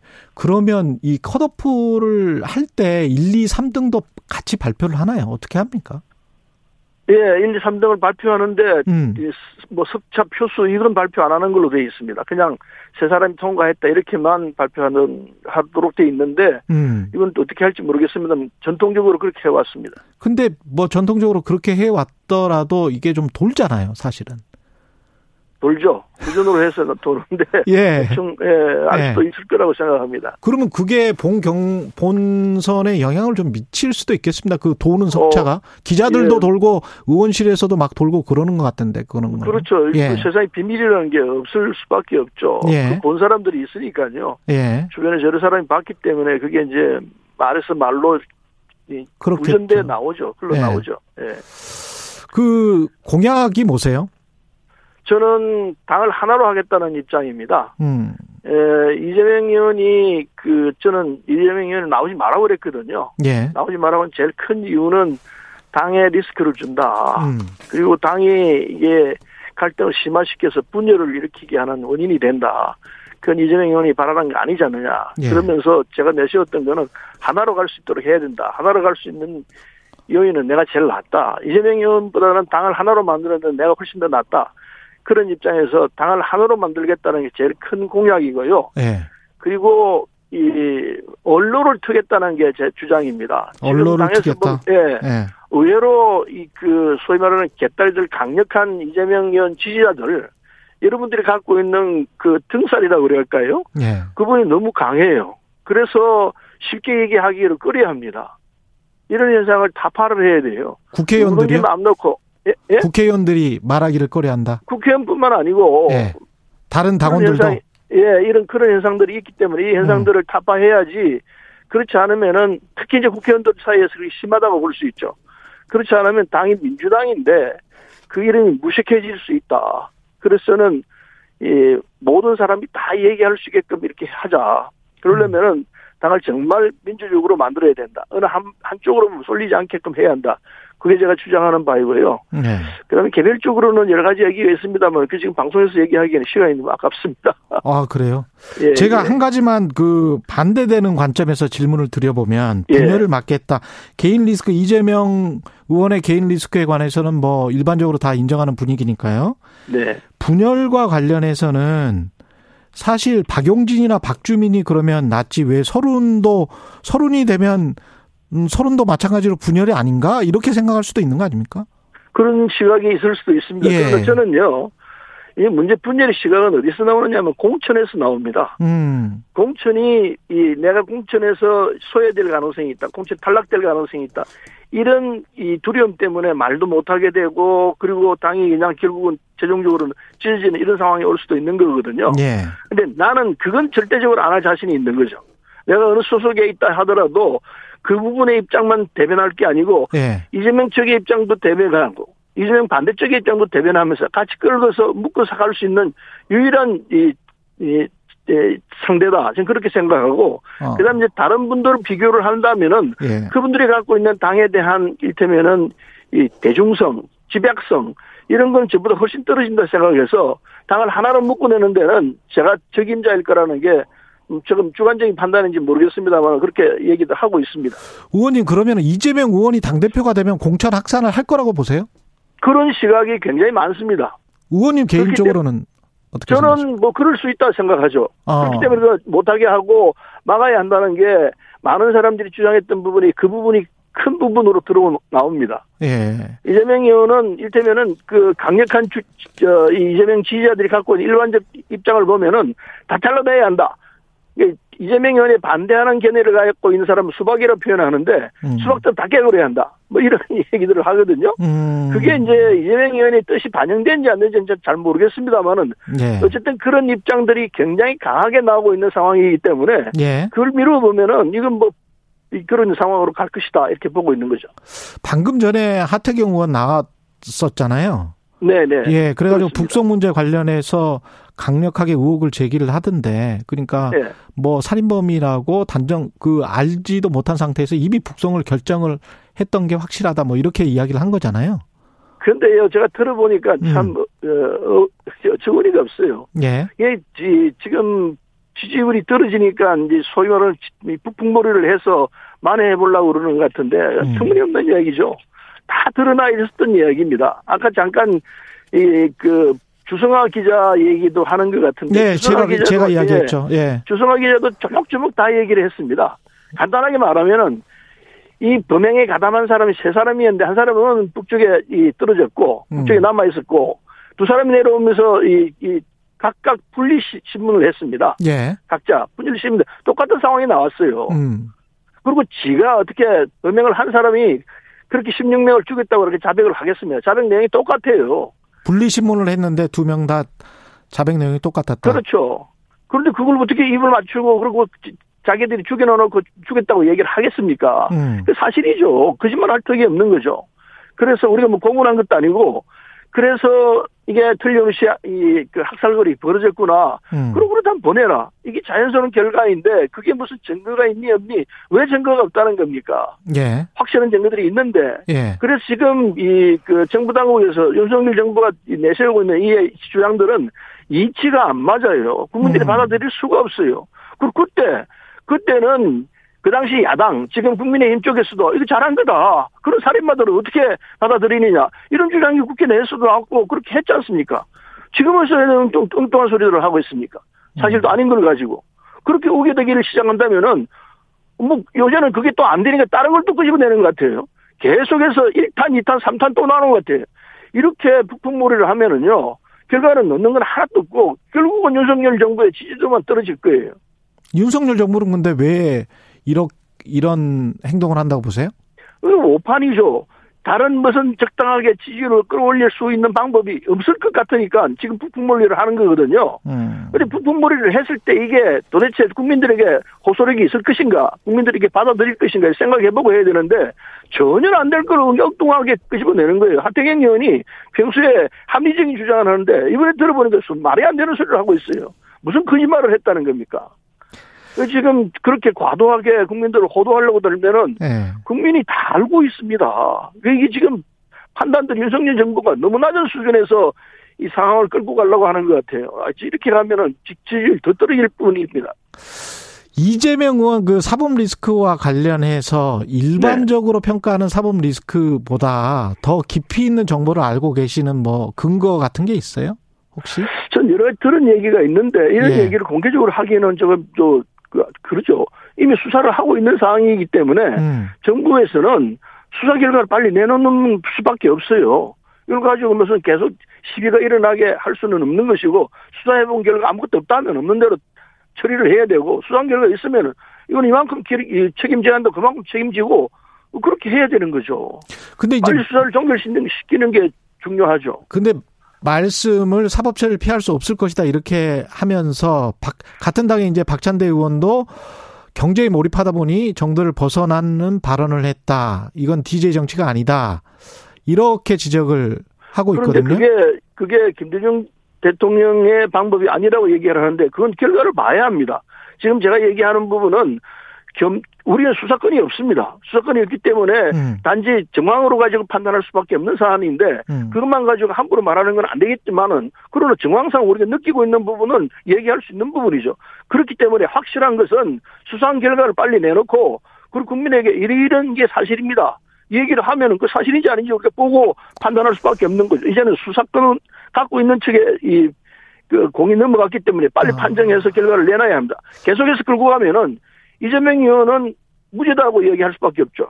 이재명 의원 지지자들은 그렇게 생각할 것 같아요. 그러니까 대선 전에도 그리고 지금 이제 당대표 선거를 앞두고도 비슷한 문제 제기가 비슷한 의원에게 나왔다. 이거는 어 일종의 이제 그 계속 대원 어떤 이재명 죽이기 아니냐 이렇게 이렇게 생각하는 시각은 어떻게 보십니까? 그런 시각도 있을 수 있습니다. 네. 그렇기 때문에 물론 그 과정에서 대선 후보에 대해서 이, 이 얘기를 한다면은 대선에 개입하는 결과가 나오기 때문에 그건 음. 그렇게 이 뭐 결과 발표를 안 할 수 있다고 생각합니다. 그런 이제 대선이 끝난 상황이기 때문에 그 발표가 나와야 되고요.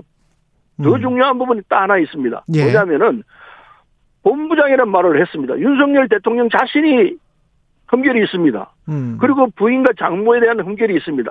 이것도 같이 나와야 돼요. 그래야 공정하다고 그럴 겁니다, 국민들이. 그 두 가지를 동시에 내놓지 않으면은 그건 그, 공정하지 않다고 볼 거이거든요. 예. 그래서 어느 것이 먼저 나오느냐 뒤에 나오느냐는 문제가 있겠, 있을 수 있습니다만 먼저 같이 나와야 한다 생각해요. 예. 양쪽이 같이 내놓으면은 아 이게 사실이고 다르구나 사실이 맞구나 하는 건 판정할 수 있을 것이기 때문에 정, 저 수사 당국은 빨리 이걸 결정하고 내놔야 한다고 생각합니다. 민주당 당권 도전에 나선 서른 의원이었습니다. 고맙습니다. 네, 감사합니다.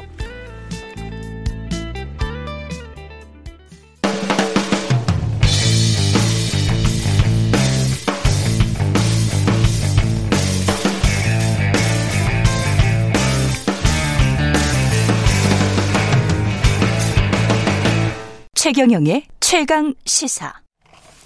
네, 제닛 앨런 미국 재무부 장관이 방한을 했었습니다. 한미 경제 공조가 어떻게 변할지 그리고 한국이 처한 경제 현실 어떻게 달라질 수 있을지 이종우 이카노미스트와 어, 관련해서 이야기 나눠보겠습니다. 안녕하세요. 예, 안녕하십니까. 예. 일단 그 대통령까지 만났어요. 대통령까지 예. 접견을 했고 주요 내용을 어 요약하고 좀 평가까지 해 주시면 좋겠습니다. 예, 대통령실에서 음. 나온 주요 내용은 네 가지입니다. 하나는 국제 공조를 통한 에너지 가격 안정, 두 번째는 공급망 병목 현상 해소 협력, 세 음. 번째는 미국의 글로벌 리더십 전폭 지지, 예. 네 번째는 이제 외환 시장 긴밀한 협의 논의 이런 네 가지거든요. 예. 어, 전체적으로 봤을 때 앞에 그 에너지 가격, 그 다음에 공급망 이 부분들은 미국이 굉장히 아무튼 요구를 한 것 같고요. 그렇죠. 그래서 네. 에너지 가격 같은 경우에는 가장 현안이 되고 있는 러시아 원유 최고 가격 협조 이 부분들을 얘기를 한 것 같고 음. 그다음에 이제 공급망 병목 현상은 배터리하고 반도체 이 그렇죠. 부분들이거든요. 예. 그러니까 이거는 뭐 둘 다가 그 미국이 요청을 한 것 같다라는 생각이 들고 음. 외환시장 긴밀한 협조 이거는 뭐 계속 그 우리 얘기됐던 통화수합 예. 이 부분들이니까요. 이거는 이제 우리나라가 요구를 한 것 같다 이런 생각이 들거든요. 음. 전체적으로 보면 어, 남는 장사를 하지는 못한 것 같다라는 생각이 많이 듭니다. 예. 그러니까 그 에너지 가격도 그렇고 공급망도 그렇고 이게 어떻게 보면 중국이나 러시아 입장에서 봤을 때는 되게 불편한 그 내용들이잖아요. 그렇죠. 근데 예. 이제 거기에 그, 그 포함을 하겠다라고 하는 그 거기에 들어가겠다라고 하는 거는 어떻게 보게 되면 이제 묵시적으로 이미 그 어느 정도는 얘기가 된 것 같다 이런 생각이 드는데 음. 문제는 뭐냐면 우리가 그쪽으로 들어간다라고 했을 때 그렇게 보면 중국하고 러시아하고의 일종의 어떻게 생각하면 갈등 요인들이 생기는 거기 때문에 척을 지게 되는 거죠. 예. 예, 그렇죠. 그렇기 때문에 손해가 어느 정도 난다라고 하는 거는 알겠는데 그러면 우리가 미국이 얘기하는 블록으로 들어갔을 때 어떤 이득이 날 것인가 하는 거에 대해서는 음. 아무리 내용을 살펴본다고 하더라도 뚜렷하게 떠오르는 게 없어요. 그렇죠. 그렇게 따지면 결국 어, 남는 장사를 하지는 못한 것 같다. 이런 생각을 할 수밖에 없지 않나라는 생각이 듭니다. 그 재무장관, 미국 재무장관이 와서 본인 요구는 쭉 했는데 우리가 예. 뭔가 왔다 갔다 주고받은 내용은 그렇게 없는 것 같다. 그런 말씀이시고 특히 예. 이제 한미 통화 수합 관련해서 좀 기대를 한 측면이 있거든요. 예. 예. 근데 그게 이게 명확하게 뭐 명시적으로 말이 안 됐습니다. 유동성 예. 공급 장치 등 다양한 협력에 나설 수 있다. 우리 정부 예. 발표도 이거기 때문에 미국은 예. 전혀 다른 생각을 하고 있을 수도 있고요. 예, 그렇죠. 음. 미국이 그런 태도를 보이는 건 제가 어떻게 생각해 어떻게 봤을 때는 당연하다라는 당연하다. 생각이 많이 들거든요. 예. 예. 왜냐하면 우선은 보면 이 그 통화수합이라고 하는 것이 연준소관이기 때문에 재무부 장관이 와서 얘기할 수 있는 부분들이 그렇게 많지는 않죠. 예. 또 똑같이 보면 중국에 있는 그 관리가 와서 우리나라에 와가지고 그 재경 그 기재부 장관을 만나서 음. 아그 한국에서 금리를 계속 인상을 해가지고 불편하니 금리 인상 부분을 어떻게 좀 자제를 할 수 없겠습니까라고 얘기하면 기재부 입장에서는 뭐라고 얘기할 수밖에 없습니까? 아 우리가 뭐 얘기를 한번 해보겠습니다. 이렇게 얘기할 수밖에 없잖아요. 예, 그렇죠. 그러니까 이제 네. 소관 부분에서 이제 문제가 있었다라고 봐야 될 것 같고요. 음. 그 다음에 이게 그 통화 수합 부분들을 우리가 이 재무장관 회의가 열리기 이전서부터 계속해서 그 이렇게 이, 이 많이 요구하는 형태였거든요. 사실은 바이든 대통령 방한 전에도 논의가 됐었어요, 한국에서. 예, 그렇죠. 예. 이게 미국 입장에서 봤을 때는 이번에 이제 그 장관 회의를 하면서 한국을 뭔가 유인할 수 있는 수단이 돼야 돼, 있어야 되는데 음. 한국의 통화 사업을 워낙 원하기 때문에 이게 좋은 건수가 됐다라고 볼 수가 있는 거죠. 예. 근데 미국 입장에서 봤을 땐 이거를 명확히 들어주겠다라고 하는 얘기를 하지 않는 것이 가장 득이 되는 그 협상의 태도잖아요. 그러니까 들어줄 것 같으면서 예. 또 명확한 대답을 안 하게 되면 그만큼 얻을 수 있는 것도 많아지고 이런 형태가 되는 거니까 음. 그런 입장에서 봤을 때는 미국의 그 이 이이 그 통화 사업을 대하는 그런 태도 이거는 뭐 충분히 이해는 간다 이런 생각이 듭니다. 결국에 이제 보면 음. 그런 가운데서 얼만큼 얻어낼 수 있느냐 하는 것들은 우리의 능력인데 거기에서 뚜렷하게 어떤 성과를 낸 것 같다라는 생각은 잘 들지는 않습니다. 이 friend shoring이라는 것도 이번에 새로 등장한 단어인데 friend shoring도 예. 사실은 중국에 있는 생산 기지를 미국의 우방국들이 다른 곳으로 빼내자 이런 느낌이란 말이죠, 지금. 예, 그렇죠. 예. 예, 예. 그러면 미국이나 서유럽에 있는 생산 기지를 한국으로 좀 들여오자. 우리 입장에서는 사실은 friend shoring이 그렇게 우리는 생각을 하는데 예. 그거는 될 가능성은 별로 없을 것 같고. 예. 뭐 우리나라로 들어올 가능성 그 부분보다는 예. 어 전체적으로 미국이 공급망이나 이 부분들에서 새로운 판을 짜는데 예. 그쪽에 이제 미국 쪽으로 우리가 아 적극적으로 들어와 줬으면 좋겠다라고 하는 그 거다라고 이제 그 이해를 하는 것이 더 맞지 않나라는 생각이 들거든요. 그러니까 본인들 본인들 일자리는 계속 이제 추구하고 싶은 거잖아요.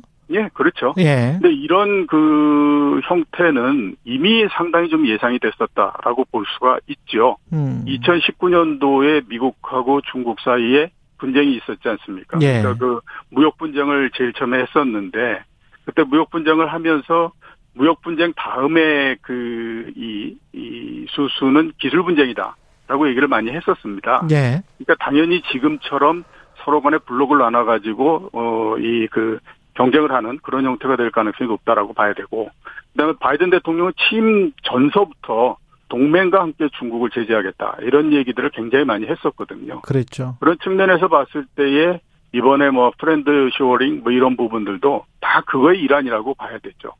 그렇기 때문에 아 이게 과연 우리가 여기에서 어떤 형태 그리고 어떤 태도를 취하는 것이 국익에 가장 그 도움이 될 것인가 하는 부분들에 대해서는 고민을 많이 해야 되는 그런 게 아닌가 싶습니다.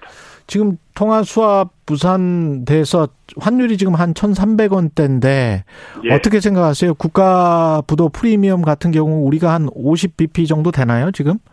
예, 그 정도 되죠. 그 정도 되죠. 그뭐 예. 다른 나라들도 많이 올랐기 때문에 우리가 뭐 예. 크게 뭐 걱정할 그거는 아니지만 예. 그럼에도 불구하고 어떻게 보세요? 이 통, 그 환율 안정도 중요하고 너무 고, 예. 고, 고환율로 가는 게 이게 안 좋지 않습니까? 국가 경제에? 예, 그렇죠. 예. 이렇게 그 이제 뭐 환율이 아주 오랜 시간을 두고 조금씩 오른다라고 하면 그건 조금 더 그 충격이 덜한데 예. 최근처럼 이렇게 갑자기 빠른 속도로서 올라가게 되면 뭐 기업도 그렇고 가게도 그렇고 그거에 대한 적응도 이 부분들은 굉장히 좀 그 떨어질 수밖에 없다라고 봐야 되거든요. 음. 그렇기 때문에 이제 그 부분들에서 문제가 된다라고 봐야 되는데 우선 지금 가장 걱정하는 건 뭐냐면 원 달러 환율이 워낙 많이 오르기 때문에 예. 혹시 이러다가 아, 이, 그, 1997년도처럼 음. 외환위기나 이런 것들이 발생하는 거 아니냐라고 예. 하는 거에 대한 두려움, 이게 굉장히 지금 큰 상태, 이렇게 볼 수 있지 않습니까? 예. 어, 우선 보면 당분간 아무튼 원달러 환율의 약세, 그 다음에 높은 수준, 이거는 벗어나기는 좀 어렵지 않을까라는 생각이 듭니다. 이게 그 원화가 약해지는 것이 다른 것보다도 달러가 너무 강하기 때문에 그렇거든요. 음. 1년 전에 그 달러 인덱스라고 있습니다. 주요 통화, 그렇죠. 육계 통화에 대비해서 달러가 어느 정도 지위를 갖고 있느냐 음. 하는 건데 그게 90 정도였거든요. 1년 전에 이번 예, 음. 1년 전에. 근데 이번에 가장 높을 때 107을 넘어갔기 때문에 네. 이게 1년 사이에 거의 한 18% 정도 그러네요. 달러가 강해진 거잖아요. 예. 그러니까 다른 쪽은 반대의 형태가 되는 거고 음. 아직까지도 달러를 강세로 갖고 왔던 요인이 사라지지 않은 상태이기 때문에 그런 측면에서 봤을 때는 원달러 환율의 약세 이 부분들은 당분간 계속될 가능성이 있고요. 음. 어, 외환위기 이 부분들은 아직까지는 좀 기후가 아닌가라는 음. 생각이 듭니다. 뭐라 뭐라 그러더라도 우리나라의 외환불구가 그렇죠. 여전히 한 4,400억 달러 갖고 있고요. 네. 2014년서부터 우리나라가 대외 순채권국입니다. 음. 그렇기 때문에 어, 옛날하고는 좀, 그, 많이, 그, 차이가 나는 그런 그 상황이기 때문에, 음. 그런 측면을 봤을 때는, 일단, 현재의 빠른 속도로서 올라오고 있는 원달러 환율 이것만 조금 그 잡히게 되면 음. 그래도 조금은 안정이 되지 않을까라는 생각을 갖고 있습니다. 환율 걱정도 있는데 우리는 사실은 중국의 중간재 반도체 이런 거를 많이 팔지 않습니까? 예, 근데 이제 그렇죠. 이번에 논의가 됐던 게 치포 이야기에서 한국, 일본, 대만 그리고 미국 여기끼리만 이제 서로 반도체 공급하자 뭐 이런 이야기인 것 같아요. 예, 예. 그러면 우리는 엄청나게 큰 마켓을 잃어버리는데 시장을 잃은, 잃게 되는데. 예, 그렇죠. 예. 이거 어떻게 해야 될까요?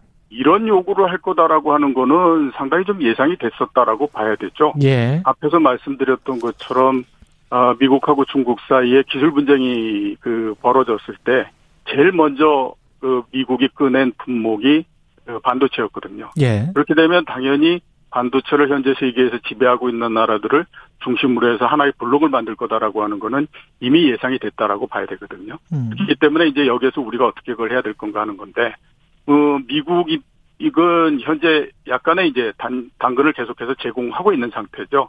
520억 달러의 반도체법을 만들어서 그, 이, 미국에 투자하고 그러는 기업들에 대해서 지원을 해주겠다. 이런 얘기를 하고 있거든요. 예. 근데 지원을 해주면 반대 쪽에 또 우리가 그에 따라서 아, 이, 그, 그, 준수해야 되는 부분들이 있는데. 그렇죠. 그, 반, 그, 주, 중국에 대해서 반도체 어. 투자 하지 않겠다. 이런 얘기를, 에, 그, 이, 거기에다가 집어넣어 줘야 되거든요. 근데 문제는 뭐냐면, 지금 우리나라의 메모리 반도체 수출 중에서 대중국 수출이 48%입니다. 그러니까 50% 정도인 거죠. 예.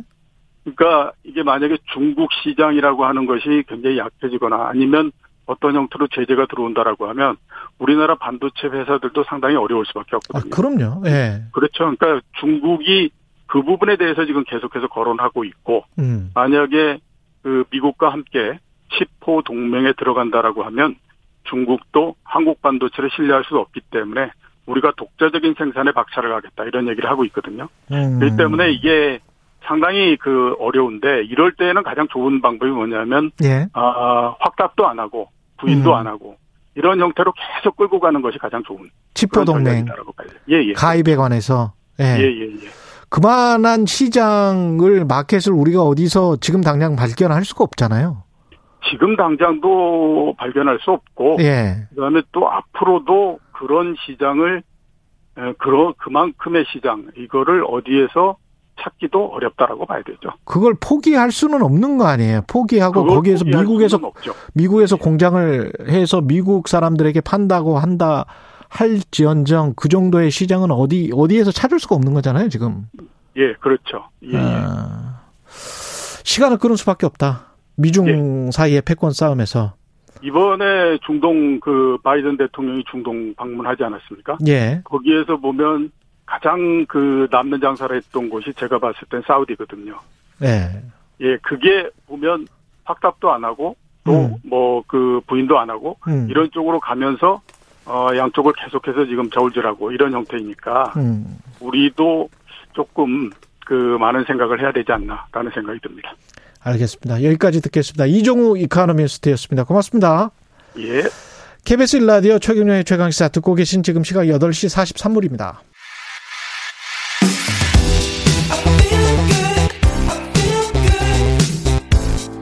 세상에 이익이 되는 방송. 최경영의 최강 시사. 네 매일 뉴스 접하느라 아이고 피곤하다 이러신 분들 많으실 것 같습니다. 오늘 이 시간에는 재미 있는 인터뷰 한번 해보겠습니다. 대학에서 재미학개론이라는 수업으로 큰 인기를 끌고 있는 분입니다. 경성대학교 미디어 콘텐츠학과 김선진 교수 나와 계십니다. 안녕하세요 교수님 네, 반갑습니다. 예. 재미를 추구하는 남자 김선진 교수입니다. 재미를 추구하는 남자 김선진 교수님. 근데 우리 삶이 되게 저 한국인들의 삶이 노잼이지 않습니까? 노잼. 네. 왜 우리는 노잼입니까? 거의 병적이죠. 병적으로 노잼입니까, 우리는? 네. 어, 그 원인은 뭐 여러 가지가 있겠지만 예. 근본적인 원인은 어, 일을 너무 많이 하는 데 있습니다. 일을 너무 많이 한다. 네. 예. 어, 나중에 얘기할 기회가 있을지 모르겠습니다만 재미라는 거는 음. 행복하고 달리 예. 여분의 에너지를 필요로 하는 일입니다. 어. 그런데 이 일로 사람들이 탈진 상태가 된 어, 상황에서는 아무리 애를 써도 이미 고갈돼 있기 때문에 음. 재미를 추구할 여력이 없는 거죠. 일로 탈진된 상황에서는 여분의 에너지가 안 남아 있으니까 그렇죠. 당연히 그렇겠네요. 행복하고 재미를 우리가 비교를 간단히 해보면 예. 어, 행복은 매우 수동적인 상태입니다. 행복은 수동적이다. 예. 그러니까 간단히 얘기, 예를 들면 예. 멍 때리는 상태에서도 우리는 행복할 수 있어요. 아무것도 안 하는 상태. 어, 저도 가끔 행복하더라고요. 멍 때리면. 그죠? 예.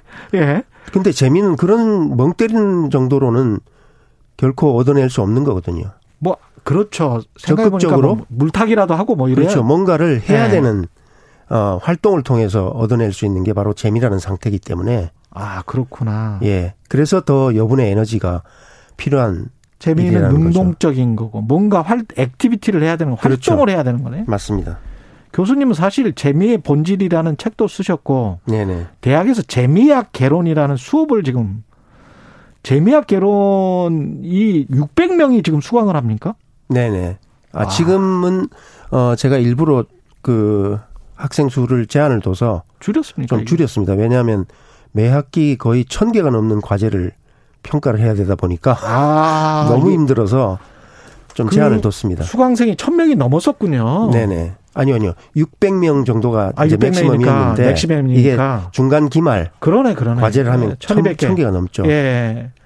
이게 왜 이렇게 사람들이 재미학 개론을 들을까요? 학생들이? 어, 일종의 낚시죠. 낚시.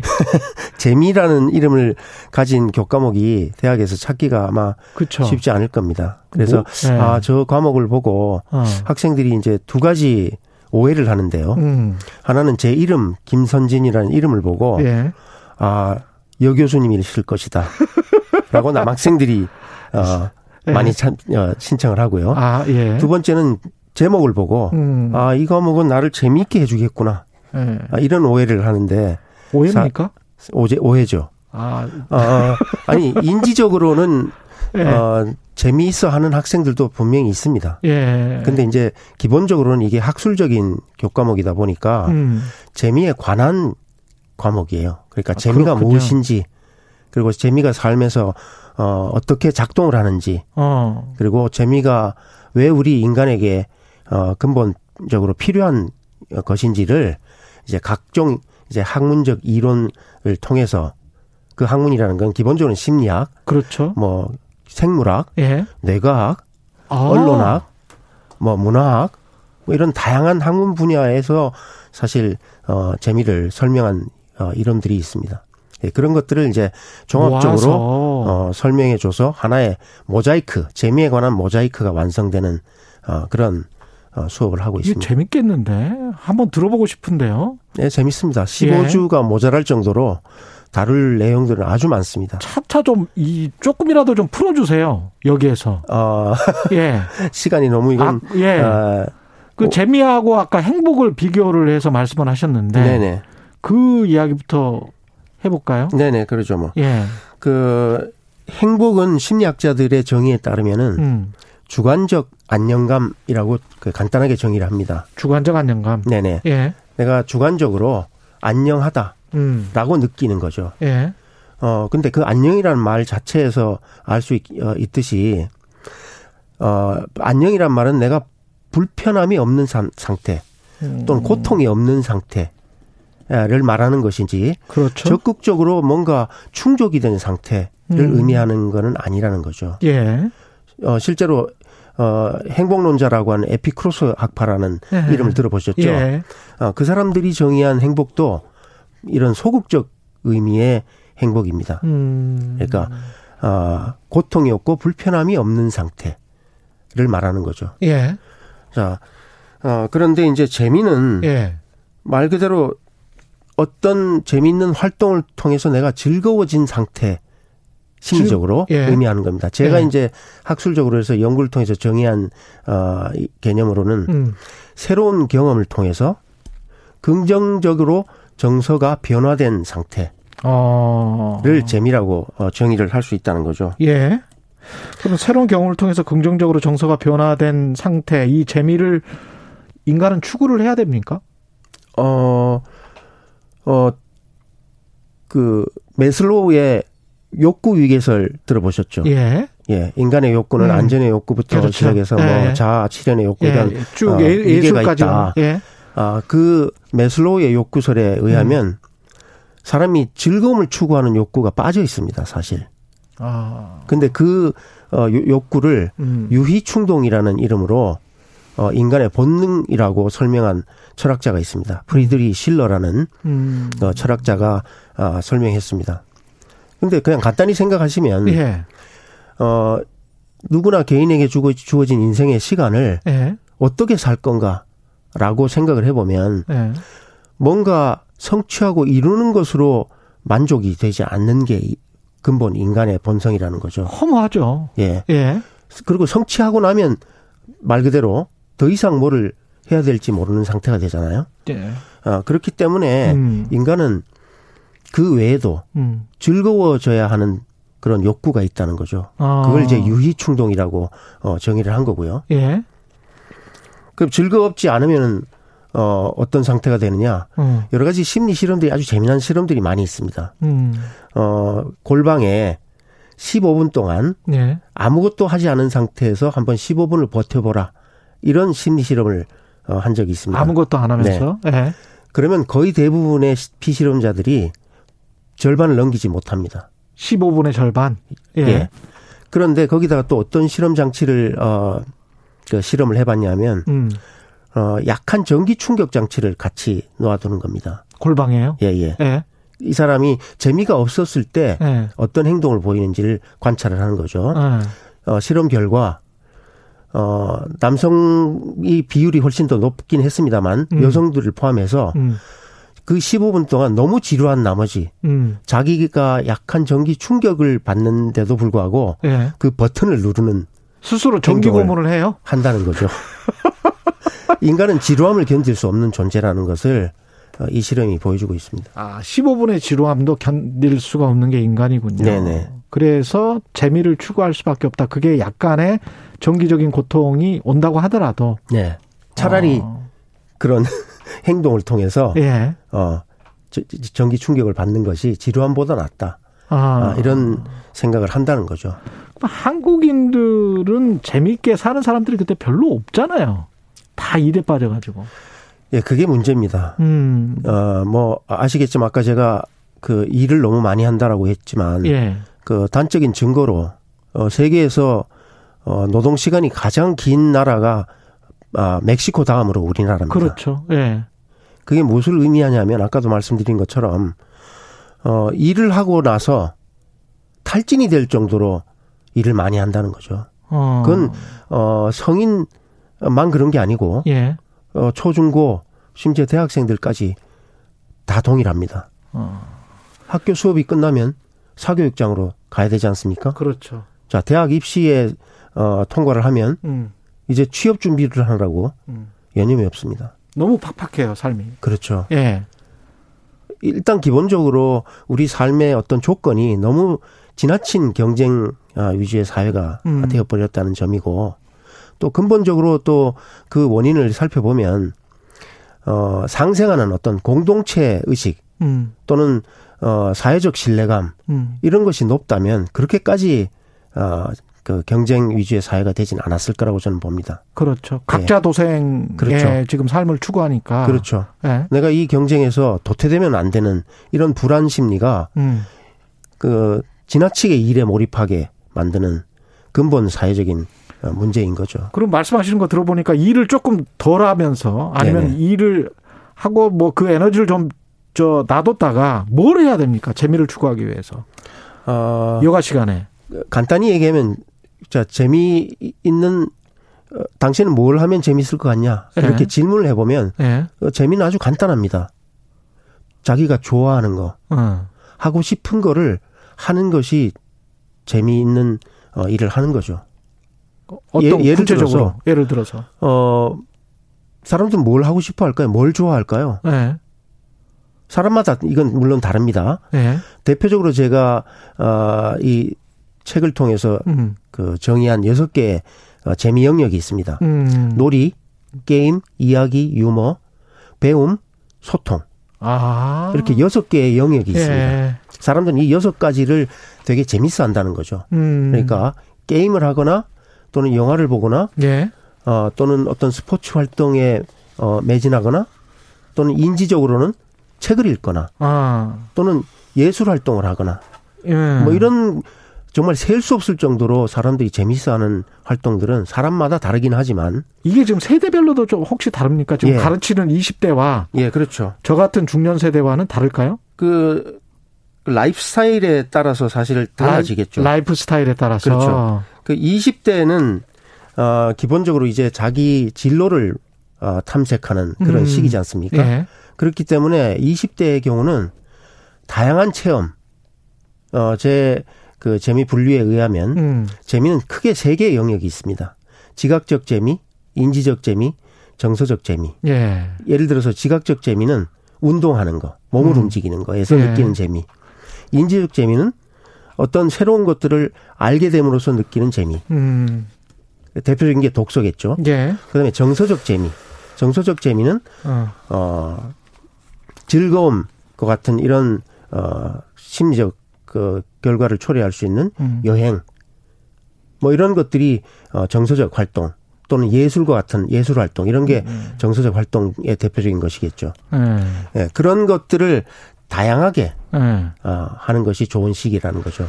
아까 처음에 모두의 재미학 개론이 재미가 그렇게 없다라고 말씀을 하셨는데 상당히 학문적이네요 생각보다. 아 근데 이제 나중에, 한 가지 제가 예. 수업에서 예. 어 이론만 시간이 지금 거의 다 돼가지고 예, 하는 재미... 게 아니라 예. 어, 실천도 하는 과제가 있어서 알겠습니다. 재밌어합니다.